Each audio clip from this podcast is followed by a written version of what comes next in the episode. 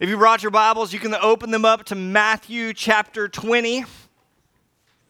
Matthew chapter 20, and uh, I'm going to need some help telling uh, today's uh, uh story to do today's teaching. So I'm going to call on some people to come up and help me.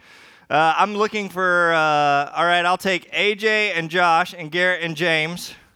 Go ahead, come on up. I'm just picking teenagers that are in their phones. I'm just telling you. Go ahead and take a seat. I need one more. Nicholas, come on up here. You got an easy job today. You just get to sit here. In fact, this was all just a trick so your parents could watch you the whole service. All right. So I'm to give you uh, I'm to give you a sign to hold. It's pretty easy. You have to sit here. If you don't behave, I will send you home. All right. All you got to do is hold your sign. Uh, in Matthew chapter 20, there is a, a, story that Jesus tells, a teaching, a parable uh, about the kingdom of heaven, uh, which is pretty common for him. He says, The kingdom of heaven is like. And uh, I was uh, reading this story to somebody this week, and they said, You know, I've never heard that story. Uh, and uh, I hear Christians say that a lot. So uh, we're going to have fun today uh, looking at a story of Jesus that maybe, uh, maybe is not right up there at the, at the freshest top part of your memory. It begins in chapter 20, and we'll just look at uh, these, this story kind of a piece at a time. beginning in verse 1, it says, Jesus speaking, says, For the kingdom of heaven is like the landowner he went out early one morning to hire workers for his vineyard, and he agreed to pay the normal daily wage and sent them out to work. Uh, oh, wait, I skipped a whole verse there. Oh, there's, wow, there's a lot of verses missing. Um, hey, this is, I'm going to use the Bible. Go figure. All right, so for the kingdom of heaven is like the landowner who went out early one morning to hire workers for his vineyard. He agreed to pay the normal daily wage and sent them out to work. Uh, at nine o'clock in the morning, he was passing through the marketplace and saw some people standing around doing nothing. So he hired them, telling them he would pay them whatever was right at the end of the day. So he went to work in the vineyard at noon, and again at three o'clock, he did the same thing. At five o'clock that afternoon, he was in town again and saw some more people standing around. He asked them, Why haven't you been working? And they replied, Because no one has hired us. The landowner told them, Then go uh, Go out and join the others in my vineyard. You guys know this story? You know this? All right. We're going to test you. Uh, it's really uh, late August or early September is harvest season for, for vineyard owners in the in the ancient Near East. It's uh, and and it's really a, a, super anxious time if, if you're a vineyard owner because sometime like the middle of September and you never know really exactly when the rains come. And that's normally a great thing, but if you still have grapes on the vine and the rains come, those grapes are lost, ruined. And so late August, early September becomes this kind of race against time, a, a rush to get the grapes harvested as, as soon as possible. Maybe that's why the landowner is actually in the town choosing laborers, hiring men. So normally this would not be the landowner's job, but the foreman's job would be to hire the, the workers of the day. But maybe that gives us a picture of what's going on the anxiousness of the landowner, because the owner, not wanting to spare a man, instructs his foreman to, why don't you keep working in the vineyard? Where you're most needed. And the owner himself heads into town to find more help. It's a race against time. There's, there's this sense of impending doom. That's maybe also why the owner keeps returning to town four times looking for more help. If your grapes are still hanging and you see those dark clouds start to form on the horizon, in that moment, any worker would be welcome even if he had only an hour to give. If it means saving the harvest, you're going to take whatever help you can get. See, in Palestine, uh, a super, super poor community, uh, many struggling to make ends meet. There, there's a couple of different types of workers, uh, uh, two kinds of workers. There's, there's like the family slave or the family servant, and then there's the day laborer. So the family slave, the family servant, like, I mean, this, this isn't a great position at all, but like, at least you have regular employment. You live with a family. You live on the grounds of a family, family, and and you're definitely your kind of fortunes fluctuate with the family you serve. But if you work for a family, if you work on a large kind of uh, field or, or with an owner, like, like you don't ever have to worry where your next meal is going to come from. If you're a family servant, like, like your meals are covered, you're, you're not wealthy by any means, but, but at least you're going to eat and you know where your next meal is coming from. It's not the same for the day laborers. And, and that's really who this story is about. The day laborers are, are the lowest class of worker. Uh, you're, you're really on your own, you're, you're self employed. Uh, and, and you live really a precarious life on the edge of destitution. So if you work, that means you get to eat. And if you don't work, that means you go hungry. And to be unemployed for even a day would have been a disaster. And the Jewish workday is 6 a.m. to 6 p.m. And, and the landowner, at least in the initially, agrees to pay a denarii or a day's wage. And, and this is really like, like this is minimum wage. I mean, this is just a subsistent wage. This is, this is nothing extravagant. It would have been enough way, it, it would have been enough for that day laborer, for him and his family to have food for that day, but not much else. And each day before sunrise, anyone looking for work, day laborers, would go to a specific place in town where they might find work. Uh, when I lived in uh, Birmingham, Alabama, uh, um, there was a BP station in Hoover. I don't know if you guys you guys know Hoover. You know where Hoover is. So in Hoover, there's a BP station, and it's still there, and it's really close to like a low-income apartment community. And at that B, at that BP station, if you go there any day of the week, but especially on weekends, uh, at dawn or before dawn, there will be loads and loads of mostly Hispanics, but all over from Central and South America guys standing there and it looks like they're standing around doing nothing, but they're there before dawn. And what they're waiting for is for you to pull up and negotiate a rate for a day for for work. And so we've had lots of these guys come to our house and do work for us and all that kind of stuff. And always try to try to treat them fairly. And that's that's what this story is about. They're they're men standing around waiting for work. And really, there's, there's uh, what happens is there, there are five groups of workers. The first is the dawn worker. Nicholas is, is our 6 a.m. worker. And then there's a 9 a.m. and a noon and a 3 p.m. and a 5 p.m. worker. All right, so we all on the same page? All right, let's keep going because things are about to get really interesting. In verses 8 through 12, here's what it says.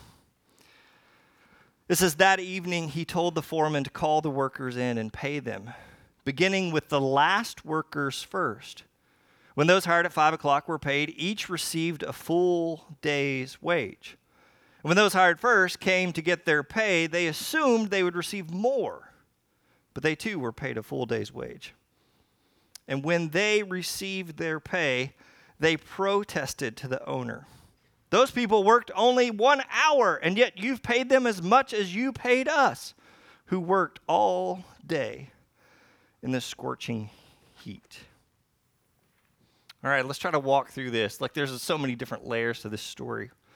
In Deuteronomy chapter 24, in, in, way back in the Old Testament, it says, You must pay your laborers their wages each day before sunset because they're poor, they're counting on it. I mean, he's talking about day laborers.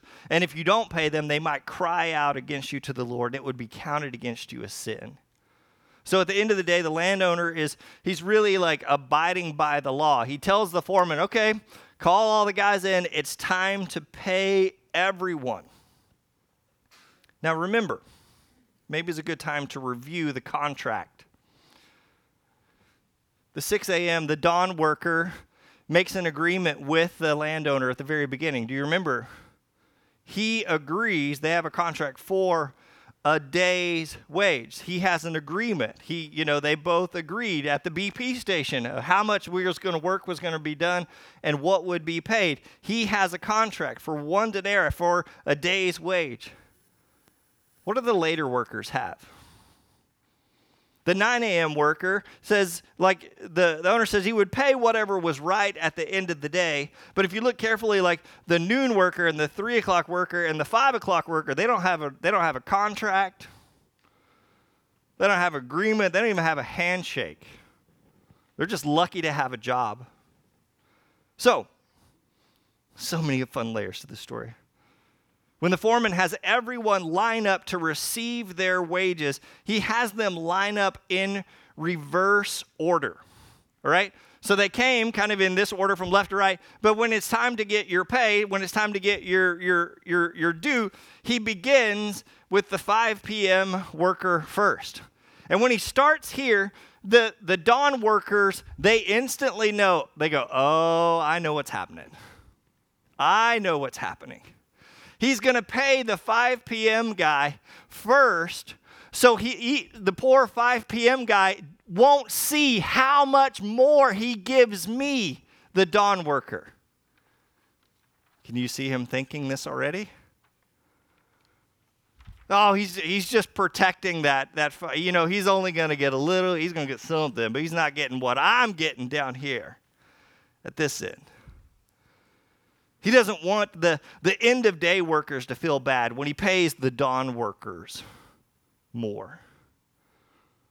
And what happens next, and, and I don't want you to miss this, is a surprise to everyone. I was reading the story with, with a friend of mine this week, and he was like, That is the most communist, socialist story I've ever read in my whole life. It's like, well, because when those hired at five o'clock were paid, each received a full day's wage. When the foreman gives the exact same wage to each employee, there, there are really two reactions. There, there, there are two emotions. Story only focuses on one, but, but there's really two.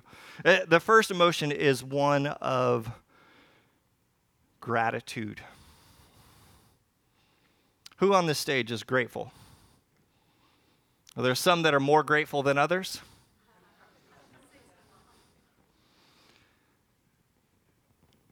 Uh, this, this, is, this is a tough story if you're A type.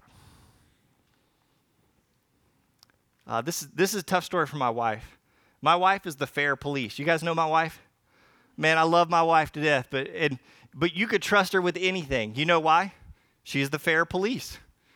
She's going to make sure it is fair. It's just the way she's wired. It's always going to be cut exactly the same for everyone. And, and like uh, this story kind of, like, uh, sometimes we have this irrational affection for fairness there, there are some people like believe it or not they're like there are scholars and people have looked at this this book scholars and theologians and and some of them like with a like complete dedication to things have to be fair have written like it's written in books that well that what they've said is the reason the 5 p.m worker got the same wage is because he worked harder Somehow, in an hour, he worked as much and as hard as the dawn worker. I'm, I'm not joking. Because we believe in this idea of fairness. And, and I think that's to, to, to kind of like, Jesus is definitely like playing on that part of each of us, for sure. Is it so hard to imagine a situation where the last servant to come might need a little extra favor? Can you think of a reason? All right, so let's be honest, James. I don't want to pick on you too much. I know you're sitting here. There is a reason that the 5 p.m. worker was not chosen at dawn. Can you think of any? Yeah. Um, maybe he was sleeping. Yeah. Um, Do you know that, that like more, more than 80% of the homeless population in the US has some sort of like mental or emotional delay or disability? I mean, maybe he, maybe he wasn't there, but maybe the, maybe the 5 p.m. worker is disabled. Maybe the 5 p.m. worker is in, think about this culture, the palace, you know, ancient Near East. Like this culture, like who were the ones that were left out? Maybe didn't have a family, maybe um, wasn't able to work a whole day. Maybe uh, can, maybe the 5 p.m. worker was the elderly. Uh, just Adam's supposition here is like the, the 5 p.m. worker was not the cream of the crop, right? You had a whole li- line of guys standing up at the BP station, the 5 p.m. guy was the one that nobody chose. Everybody wanted the 6 a.m. guy. The 6 a.m. maybe is young or strong or skilled or experienced. Maybe the 6 a.m. guy already had a tool belt full of tools, where the 5 p.m. guy barely has ragged clothes to wear. And uh, I, I think it's like it, it, it, this this story like like it picks on us and it, and it gets into us.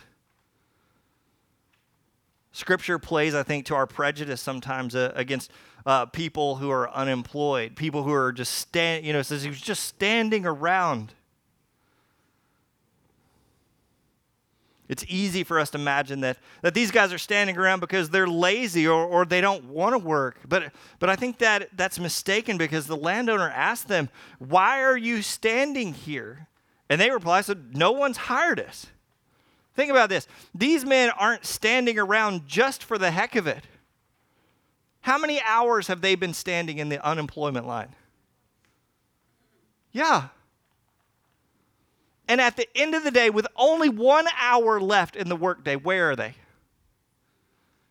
Still waiting to be chosen.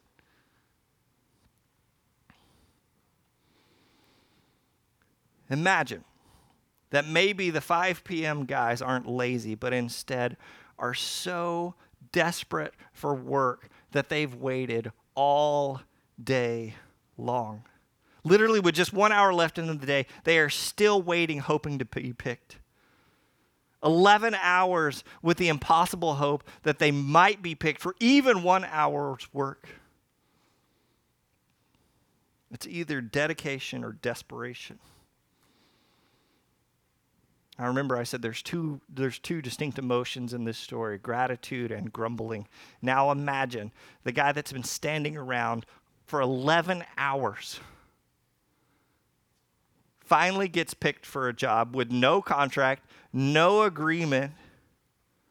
He, he, he, you know, he's not, the, this guy is not haggling over price. You know what I'm saying? The, the latecomers make no protest. Their attitude was just pay me what you like, but give me a job to do. I doubt the 5 p.m. guy, I doubt James even expected a full day's wage. Is that fair? He knew he wasn't getting a full day. Because why? We dedicated to fairness. So he knew he was he was just happy to get something because something is better than nothing and he can't come home empty handed again. Some of you have been unemployed. Well, the reason you're unemployed, right, was because you were lazy and didn't like to work, right? Is that because that's exactly how our world always works? Uh, any of you ever been unemployed for no fault of your own? Yeah. But we kind of have this idea, you know, we kind of have this prejudice about it sometimes. So now just, just imagine for a second what, what the 5 p.m. guys must have felt when they receive a wage that's greater than their effort or ability. They receive a wage greater than their status in the community, greater than their wildest expectations. They receive a full day's wage. What do you think they felt in that moment? appreciated, valued, accepted, empowered. Like, like when people are really grateful, you can see it on their face. And I think you could read it all over like the five and the three, you know, like, like you can just see the face of gratitude all over these guys. And I hope that they were so filled with joy that they couldn't hear the sounds coming from the dawn workers behind them. So we talked about they had this face of gratitude. But there's another emotion that bubbles up in this story, and it's grumbling. Let me hear you grumble. I have this joke. It's, it's like, you're a church. I know you know how to grumble. Uh, sorry. So let's look at it from the, the dawn worker's perspective. The dawn worker is now at the end of the line, right? Watching everyone get paid in front of them. And the dawn worker begins out like, man, this, this landowner is awesome. This landowner is so generous. Look how much he's given these lazy, no good, bottom of the barrel workers that you know they only worked an hour like and and then the reason you know obviously like like if he's just if he's going to pay these guys who i mean he only worked an hour james i mean look at him you know if you're going to pay him a full day's wage clearly obviously we've been here since dawn like clearly more is coming for us like the dawn worker is thinking, man, we're going to make out like bandits. Now we know that gratitude has a face and demeanor, but so does grumbling. And as the foreman pays the wage all the way down to the dawn worker, I wonder how it starts. Like, First, they're kind of confused, you know, like, okay, what's this? Then that confusion turns to appeal. Well, like the landowner, he's a reasonable guy. Let me just, uh, you know, let's go talk to him. He'll understand. There, you know, there must be some mistake. You know, and, and you hear that in the text. You know, we're the ones that have been laboring since dawn under the scorching heat all day. But that appeal doesn't go doesn't last very long before it turns to protest. They begin to grumble. How long before someone blurts out, Well, this isn't fair?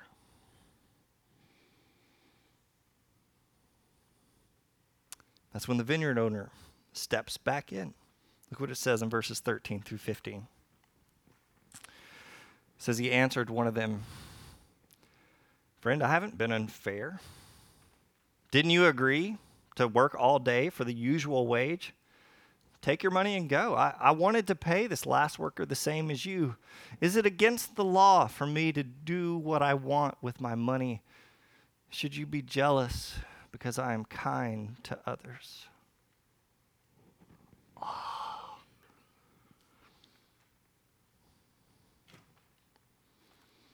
This is like this is such good and rich language, and yet like it's it it hurts to. Isn't it my money to do what I want with?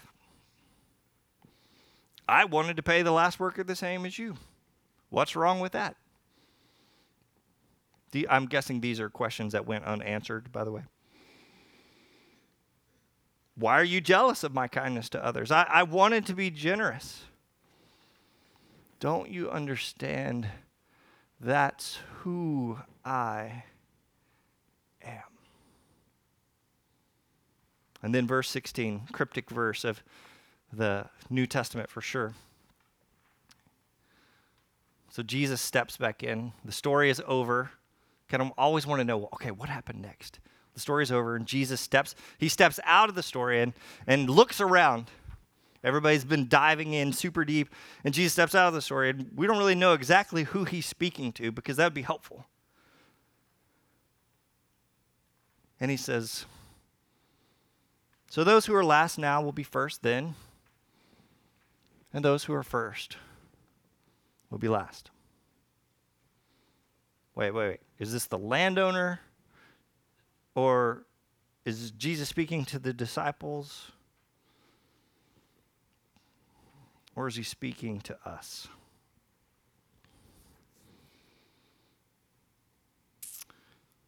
Around this story, the the the Jews for sure, but but the disciples also are are jockeying for position.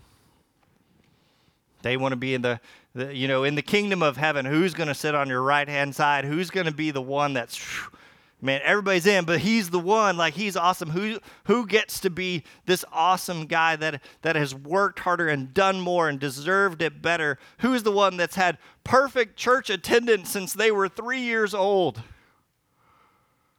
Don't they get a, a little something extra? Have you ever been angry at God because of what you felt you had earned or deserved.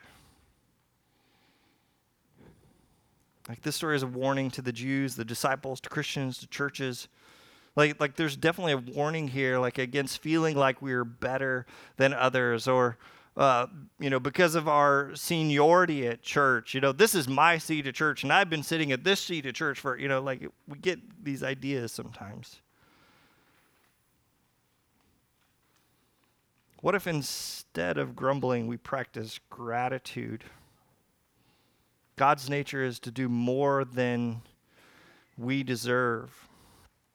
I want you to see, like in, in the kingdom of God, like he he he's not really worried about what's fair. That's hard maybe for some of us to hear. Because because love doesn't really like like somehow calculate less or more. You know jesus even says cryptically and i don't i don't want to try to explain it away you know the last would be first and the first would be last. What he says is like okay fine is that better now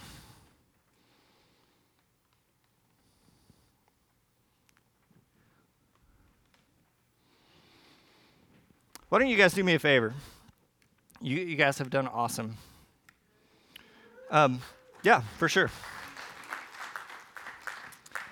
Um, or, or maybe the audience could the audience could tell me. You you tell me on this stage who is more deserving of God's favor and grace. Just tell me which one. Who is le- who is less deserving? I mean, there there's some pretty awesome stellar Christians on this stage, guys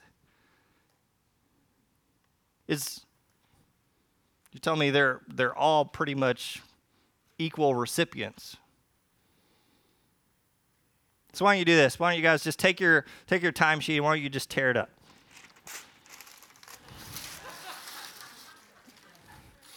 You just have to give them the right instructions and they'll follow to the T. Yeah, it's fine. It's fine. We can litter. Do they look any? Do they look different now? Eh, now, who is who is more deserving of grace? Who's less deserving of grace? Like it's only it's only us that see the see these distinctions. Do you see that? It's only us. Jesus says that's that's not how it is in the kingdom of heaven. We used to sing this song in church when, when I was a kid. Jesus loves the little children. You guys remember this song? Let's, let's just sing a few lines of that. Jesus loves the little children, all the children of the world, every color, dark or light. This is you don't know the PC version? We don't sing red, yellow, black, or white anymore. We sing every color, dark or light. Anyway. Every color, dark or light, they are. Stop right there. Stop right there. They are precious in his sight.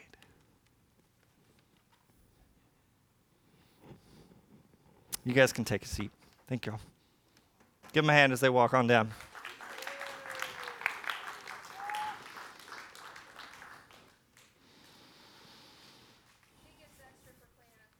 Oh, dawn worker.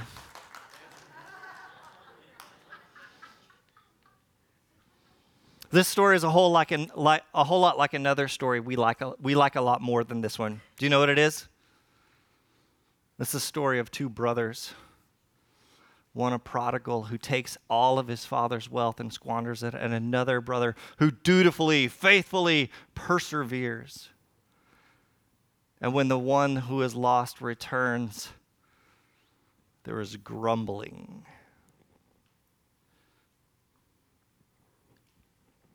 So, which, which character are you?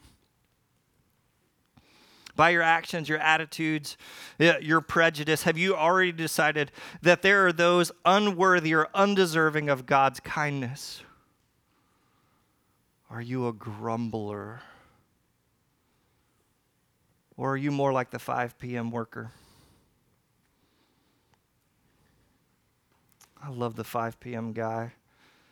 My guess is as soon as that, that denarii hit the palm of the worker who'd only worked an hour, like, like something inside him, like, did he even try to, like, I want to know more about the story. Did the 5 p.m. worker try to give it back and say, no, I'm sorry, there, there's a mistake?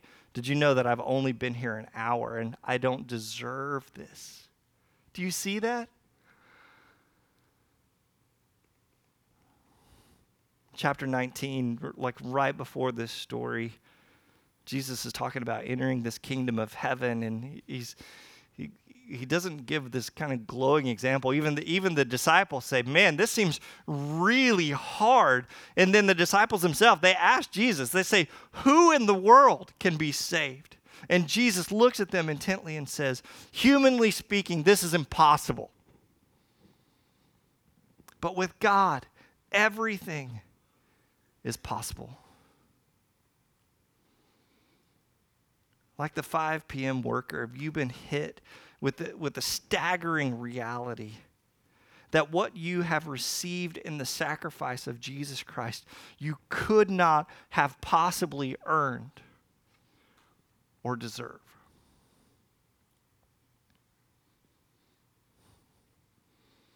May you come to see that we are all 5 p.m. workers. That none of us is deserving. That everything we have has been given to us out of the deep love of God who sees each and every one of us as precious in His sight. And knowing that you are His precious one how will you respond to God's gift of grace? Will you grumble? Or will you be grateful? Let's pray together. Father God, I thank you so much for your word and for the challenge of, of, of these words. Father God, we don't talk about grace enough. We, we and, and, and I confess to you, uh, Father God, even, you know, as a pastor, as a minister, with the one with the microphone, and the lights pointed at me, like too often I'm, I'm trying to be the dawn worker. And so, Father God, if there's that piece of us, if that, there's that piece in any of us that is, that is seeking to earn or somehow deserve or somehow secure a place for ourselves, Father God, man, that, that's just, that's a hard part of us that needs to be plowed up, frankly. Plant new things in us. Plant new seeds of grace in us that may grow. So, as we see others come to you and drawn to you, when we see others that are called to enter your kingdom, Father God, let us not grumble, but let us be filled with the same like joy and gratitude that you have. Father God, let us practice the same kind of grace the landowner did. Let us give generously out of this, this place of, of kindness and love. Father God, that, that kind of love changes things, it changes us. That's the kind of kingdom you started and have called for and will bring to completion one day. And so, Father God, help us to enter it and live it out. Father God, we remember you in this time. We know that we're here not from some merit, but only through the sacrifice of your Son, Jesus Christ. It is only through the sacrifice of your Son, his death, his burial, and his resurrection, that we are able to come spotless and clean, forgiven of all of our sins, and stand before you. Father God, bless us as we enter into this time of communion and response. We love you, and in your Son Jesus' name, everyone together says,